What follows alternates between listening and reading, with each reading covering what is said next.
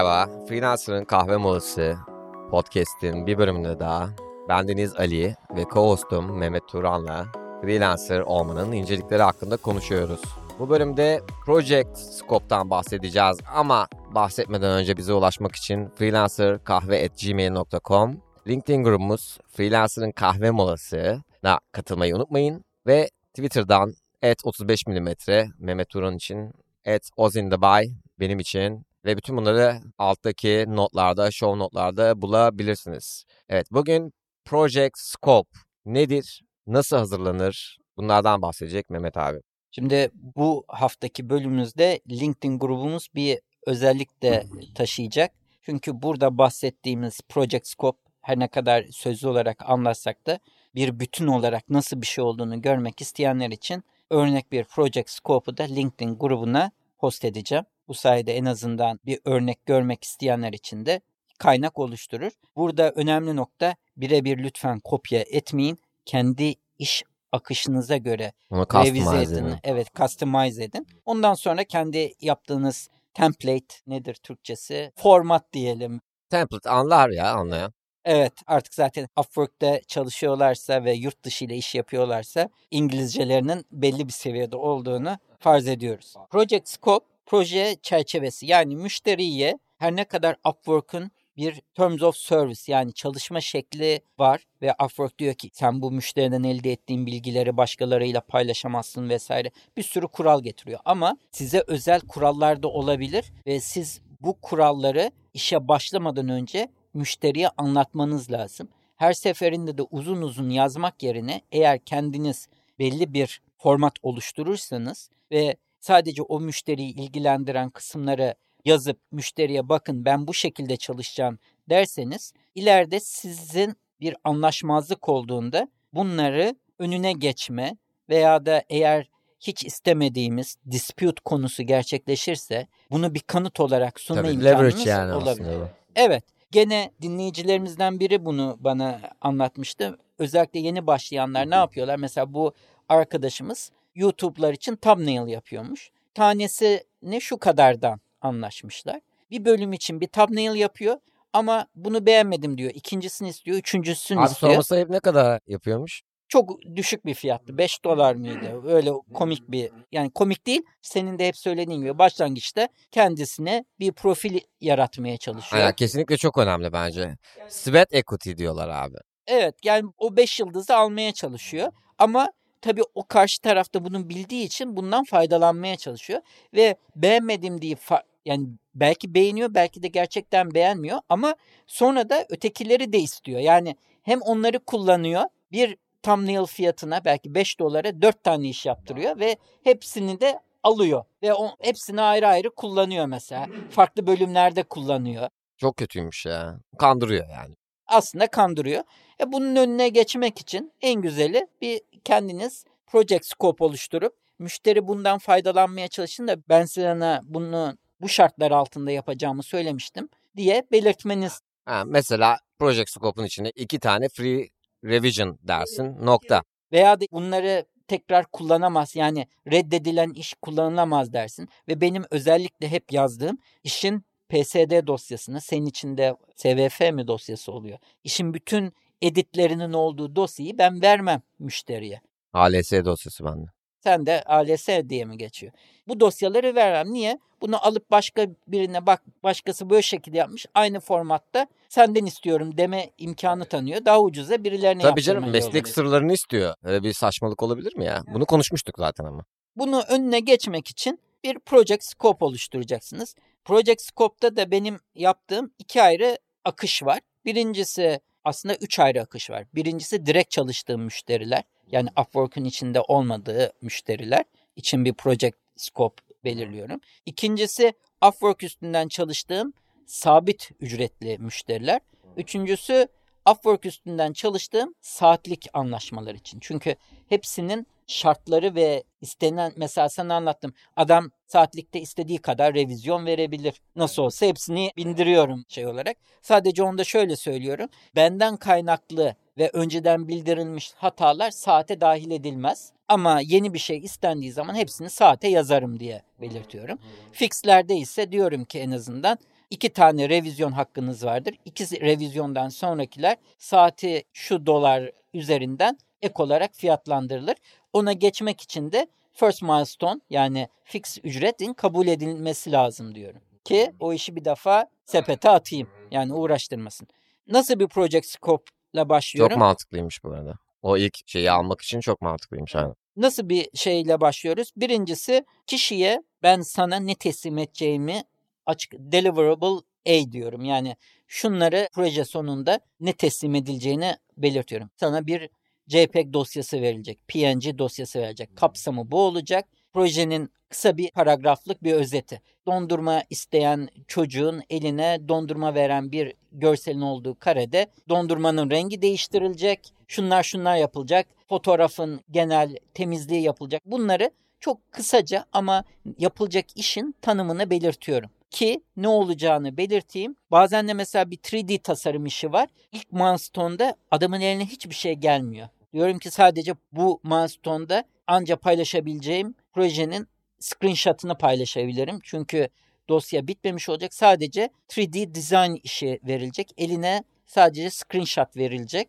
Bunun karşılığında bu milestone'u onaylaman bekleniyor olacak. Her aşamada, her milestone'da eline ne teslim edileceğini açık açık belirtiyorum. Ama Mehmet abi benim için mesela işe başvurmak çok dinamik bir şey. Ya benim mesela bu iş başvurma açısında verilen bir şey değil. Anlaşmadan offer'ı göndermeden önceki son aşama bu. Ya da offer'ı gönderiyor. Bazen diyorum ki bir saniye ben seninle bir project scope'u paylaşıyorum. Bunu oku. Hala offer'ı tutmak istiyorsan devam edelim diyorum. Eğer tamam okudum okeyim diyor. O zaman project scope'u agreement'ın içine paste ediyorum.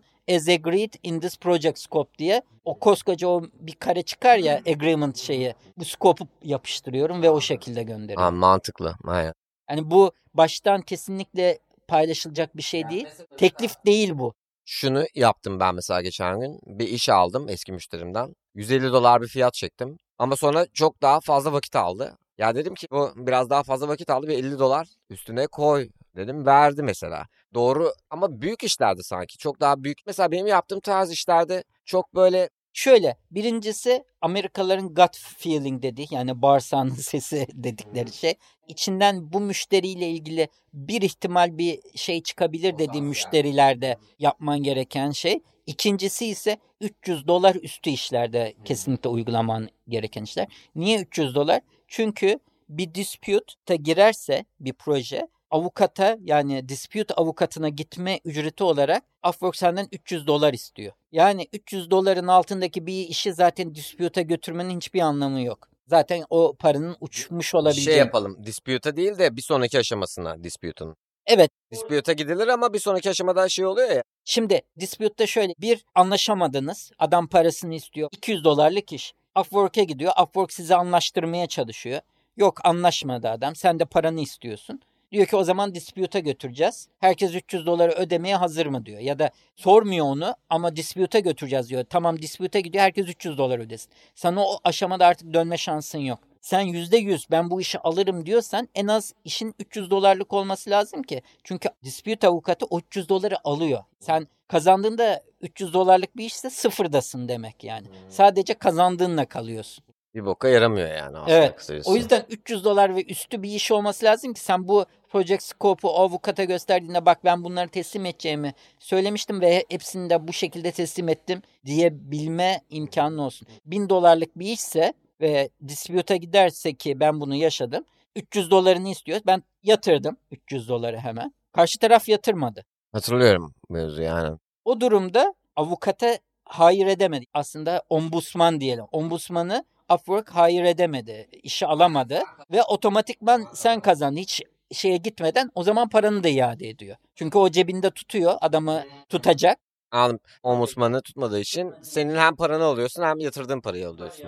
Ama eğer karşı taraf yatırırsa gidiyor o 300 O zaman dolar. 300 dolar gidiyor ve geri dönmemek üzere. Ve o adam karar veriyor. Bu kazandı bu kazandı diye. Bu şekilde olacak diyor.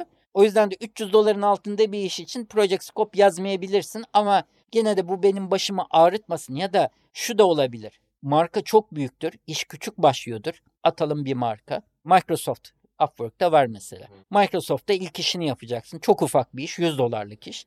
Ama Enterprise Client Sen bu enterprise client'a biraz da ben çok profesyonelim imajını vermek istiyorsun. Gene Project Scope'la karşısına çıkabilirsin. Çünkü o zaman çok net olarak benim çalışma şeklim bu ve o müşteriyle tartışma şeyini de minimize ediyorsun. Ben bu şartlar altında size çalışacağım diyorsun. İlk işin çok güzel gitti. Artık belki Project Scope bile yazmadan devam edebilirsin. Aynı Ya bu kişiye. arada ben mesela bir işveren olarak bu heves gibi de değil. Yani o profesyonel yaklaşım ve bir adım öteye aslında gitmek ve taşımak isteğini gördüğünde kesinlikle orada mesela benim için karar verici bir mekanizma yani o. Görürsem onu tamam diyorum. Aslında önemli baktığında. Evet. Bunları belirtiyorum. İkincisi bunları yani sana teslim edeceğim. Bunun dışında ne teslim etmeyeceğimi de belirtiyorum. Diyorum ki ben 3D tasarım dosyasını teslim etmem. PSD dosyasını, working copy'yi teslim etmem. Ama layered bir, katmanlı bir tasarım istiyorsan bunu ek bir ücret karşılığı teslim ederim. Ajanslar çünkü araya bazen text koymak istiyor. Bir adamın arkasında text gözüksün falan Customize edebilmek istiyor yani. Customize edebilmek istiyor. O durumda da ek bir ücret karşılığı Peki Mehmet abi ne yapıyorsun? Oradaki workflow'u göstermiyorsun ama değil mi? Layer'ları koyuyorsun. uçuruyorum bir sürü layer'leri. Sırf düz layer'lar haline getiriyorum. Zaten o ücreti de onun için alıyorum. Oturup onu simplified, basitleştirilmiş bir layer dosya haline getiriyorum. Hiçbir artık curve'lerim, mörvlerim, şeylerim kalmıyor artık. Çok daha basit hale getirmiş oluyorum. Onun dışında bir sonraki aşamada bu işe başlamak için istediğim şeyleri yazıyorum. Ben bu işe başlamak için visual assetler lazım, brief lazım, şunları lazım. Bunların sizden geleceğini bekliyorum diyorum. Bunların gelmesi ve projenin offer'ın gelmesi dinden sonra şu kadar günde teslim etmeyi taahhüt ediyorum diyorum. Ya aslında bunu bir template olarak bulundurmak çok faydalı. Çünkü ben bu bahsettiğin şeyleri hep o chatte yapıyorum. Ne yaptınız? Müzik aldınız mı? Şuradan müzik alın. O asetleri hazırlama çünkü o da bir aslında affedersin göt ağrısı. Eğer organize değillerse gerçekten. O yüzden o template'ı hazırlayıp onu hazır bulundurup customize etmek her seferinde. Evet seni çok zamandan tasarruf sağlar bu şekilde. Ve sonra bu projenin aşamaları şu şekilde diyorum. Bir asset and brief delivery müşteri tarafından parantezinde client deliver to be delivered by client diyorsun. Veya da adam çoktan gönderdiyse already delivered diyorsun. İkinci aşaması ön mesela benim görsel için görselin temizliği, masklanması bilmem ne bunları yazıyorum. Kompozit olacaksa kompozit yapılması. Beşinci aşama revizyon için ya da draftın müşteriyle paylaşılması. Altıncı aşama final delivery. Yani altı aşamada en fazla 5-6 aşamada daha da az olabilir. Müşteriye bu işin aşamalarını hızlıca yani yapılacak işi anlatman lazım. İşi büyütmemek ama işin belli bir aşamalardan geçtiğini müşteriye bilincine vardırmak Bir de Mehmet abi şimdi sen bunu söyleyince aklıma geldi. Ben mesela şunu yapıyorum. Özellikle yeni müşterilerimde. Teslim ettikten sonra işi teslim ederken bak diyorum şunu yaptım, bunu yaptım. Bütün o katmanları ben ilk işi teslim ederken hatta ilk birkaç işi teslim ederken söylüyorum aslında. Ama tabii briefte önceden söylemek de daha mantıklı. Çünkü etkili oluyor. Bir de insanlar bilmek istiyor. Ne oluyor? Ne yapacaksın? Bu süreçte ne oluyor da sen bu kadar parayı talep ediyorsun gibi. Sonraki aşama bu iş kapandıktan sonra projeyle ilgili senin geri dönüşlerini de beklerim falan gibi şeyler de yazıyorum. Timeline'ı belirtiyorum. Yani bütün bu şeyler yaklaşık şu kadar business days alacaktır. Business days dememin sebebi de şu. Hafta sonu çalışmam, gece çalışmam. Çok nadir sen de biliyorsun. Gece veya da hafta sonu çalışma talebi geldiği zaman bu sayede diyebilirsin ki ben evet bu işi bu hafta sonu yapabilirim ama şu rate'den yaparım dersin. Çarpı 2 çarpı 3 gibi rate'leri söyleme Aynen, imkanı mesafe var. koyuyorsun. Abi şunu söyleyecektim demin de şimdi aklıma geldi de. Bir de o sınırı çizmezsen müşteriyle gerçekten bunu bayağı abuse ediyorlar. Ne kadar iyi müşteri olursa olsun ama mesela dün yine o dedim ya Spotify Wrapped yolladı. Bir ay önce iki tane bölüm yolladılar. Yapmadım. Biliyorum acelesi yok. Ama yapmam gerekti yani şimdiye kadar. Mail attı önümüzdeki hafta şunları kaydedeceğiz diye. Ya dedim bu iki bölümü de aslında teslim etmedim. Ya adam şey dedi bana ya everybody's busy, no worries falan. Ama tabii böyle olmuyor. İnsanlar hafta sonu geliyor kafana. Çünkü benim en büyük problemlerimden biri yani. Şimdi daha yeni yeni böyle hafta sonu çalışmıyorum. Business days'e falan döndüm. Ve gerçekten de biz freelancerların ihtiyacı var yani böyle o borderları çizmeye gerçekten var ihtiyacımız. Ben müşteriler hafta sonu mesaj atabiliyor. Mesajlarını zaten telefondan görüyorsun. Cevap veriyorum. Dışarıdayım ya da bu hafta sonu çalışmıyorum ve cuma akşamı bilhassa mutlaka öyle. Ben hafta sonları çalışmıyorum. Bu projeye pazartesi günü başlayabilirim, salı başlayabilirim. Bazı durumlar oluyor. Mesela bugünkü kaydımız planda bir müşteri şey yaptı. Dedim ki benim perşembe günüm booked. Bu kötü bir şey değil. Aslında olmayan bir şeyi söylememeniz lazım. Ama sayeden benim perşembe günüm dolu. Açıklama da yapmanız lazım. Podcast kaydedeceğini benim perşembe günüm dolu. Ha bu kişinin perşembe doluyor. Yani mesela dese ki ki Apple bunu çok yapıyor. Ya benim iPhone 14 üretimim çok sınırlı ki gerçekten Çin'de üretemiyor. Ama ne oluyor? Piyasada inanılmaz bir iPhone 14 talebi yaratıyor. Biliyorsun ben diyorum ki mesela yılbaşının aralığın ilk iki haftası benim çok yoğun oluyor. Ondan sonra boşalıyorum. Gerçek. Bu bir gerçek. Ama first in first out'u çalışıyorum. İlk gelen müşteri ilk teslimatı yapıyorum. Bir sıralamam var.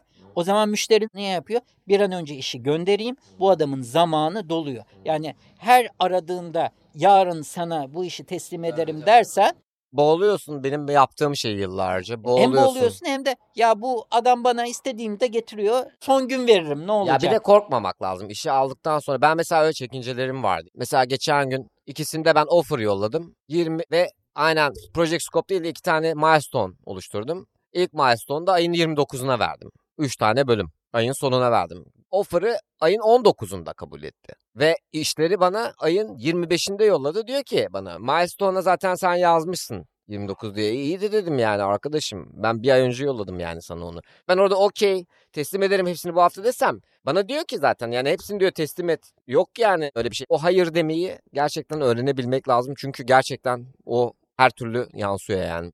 Bana zaman zaman da oluyor. Geliyor. Yani kaybettiğim işte olmuştur. Geliyor. Ben diyorum ki yarınım dolu. Bu iş aceleydi. Kusura bakma diyor. Hiç problem değil diyorum. Ya hallederiz. Aa, Gitmedi sonra- ama mesela benim bu şey yaptığım Bazı olabilir yani. Sayeden ge- son dakika işidir. aynen. Hatta tamam dedi ben I'm happy to yani ben senin schedule'ına uymak problem değil mutluyum yani bu şekilde Zaten dedi ve benim geçti. Project Scope'da tarih yok. Her zaman Business Days olarak veriliyor. Zaten timeline'da aynı zamanda şu kadar Business Days ve bu Business Days'in tutmasının koşullarını yazıyorum. Diyorum ki selden gelecek zamanında revizyonlar vesaireler bunlar önemli. Senin revizyon mesela ben işin draftını gönderirim örnek çalışmayı. 5 gün sonra sen bana revizyonu gönderirsen artı 5 gün eklenir yani bu bu kadar basit. Hafta sonuna gelirse 7 gün eklenir. Business days olarak söylemişim. Sen mesela revizyon için 5 gün mü veriyorsun Mehmet abi? Hayır. Adam diyor ben gönderiyorum. Dönmüyor. Benim için bir sorun yok diyorum. Ben şeyimi atmışım zaten. Fix fee olduğu için Nasıl olsa biliyorsun. 15 gün sonra yatacak o para. Yatacak göndermezsin hiç gönderme. Göndermiyor mesela. Bir şey revizyonda işletmiyor. Hiçbir şey ne oldu falan. Bazen diyorum hatırlatma mesajı. Did you receive my draft diye hatırlatma birkaç gün sonra gönderiyor. Ama bir sorun yok. Ama 5 gün sonra gönderip sonra ne zaman final alırım derse revizyon 5 gün sonra oldu. Artı 5 gün eklendi diyorum. Artı 7 gün eklendi. Hafta sonu da geldi. Kusura bakma. Kusura bakma bile yazmıyorum. I received the revision 5 days later. 5 days added on top diyorum. Bu kadar. Bu kadar. Aynen. Çok mantıklı. Bunları belirtiyorum. Sonra eğer farklı milestone'lardan oluşacaksa o milestone'ların ve her birinin maliyetini belirtiyorum. Bu eğer belliyse şu aşamada.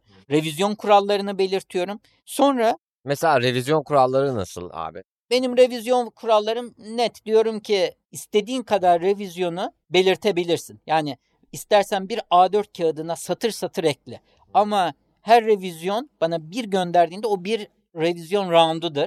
İstersen tek satır ekle, istersen beş satır ekle ama parti parti gönderme. Aynen çok önemli. Çünkü, Çünkü bir onu defa yapıyorlar. açtığımda tek seferde bitireyim. Onu yapıyorlar aynen. Her bana ayrı mesajda gönderdiğin şey benim için bir round'dur ve iki round hakkım var diyorum. Fix fee ise.